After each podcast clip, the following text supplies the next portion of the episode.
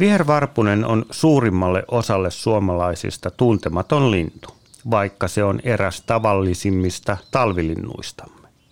Nimensä mukaisesti se näyttää pieneltä varpuselta, jonka höyhenpuvussa on hieman keltaista ja vihreitä juovia.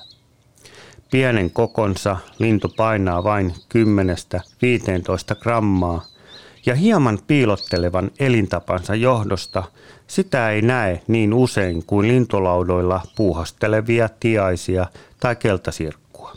Yleensä vihervarpusen huomaa liikkuvan pienissä parvissa koivun tai lepän oksilla siemeniä syöden tai lentävän iloisesti ohitse tweets, tweets, tweets. Minäkään en ole siihen sen kummemmin kiinnittänyt huomiota.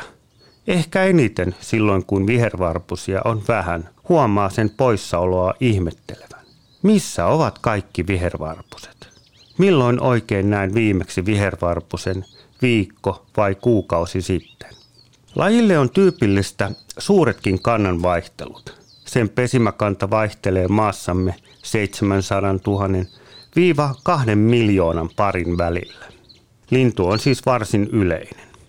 Linnun kannanvaihteluun vaikuttaa erityisesti kuusen siemensato ja pesimäajan sääolot. Vaikka vihervarpunen on karaistunut lintu, saattaa touko-kesäkuun kolea kevätmyrsky koitua poikasten kohtaloksi. Vihervarpusen pesä on yleensä kuusen oksalla noin puolentoista 20 metrin korkeudella. Lintu rakentaa soman pesän ohuista kuusenoksista – jäkälistä, heinästä ja jopa hämähäkin seitistä. Naaras munii neljästä kuuteen munaa ensiksi huhtikuussa ja yleensä toisen pesyeen kesä-heinäkuussa.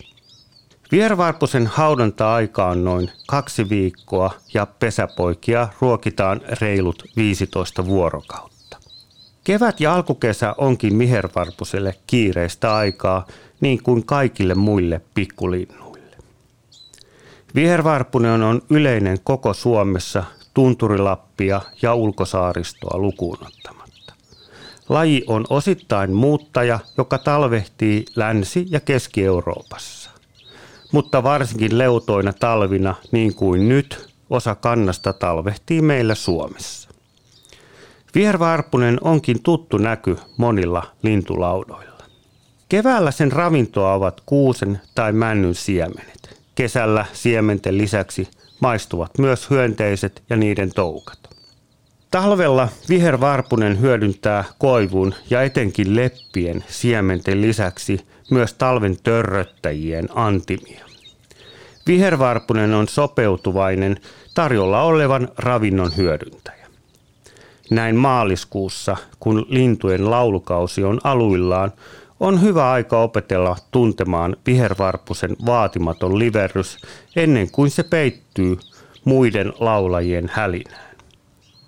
Vihervarpusen laulu on nopeaa, pingottunutta viserrystä, joka svengaten toistaa itseään. Sitä kannattaa nyt kuunnella pitkä tovi, että laulun muistaa tulevinakin vuosina.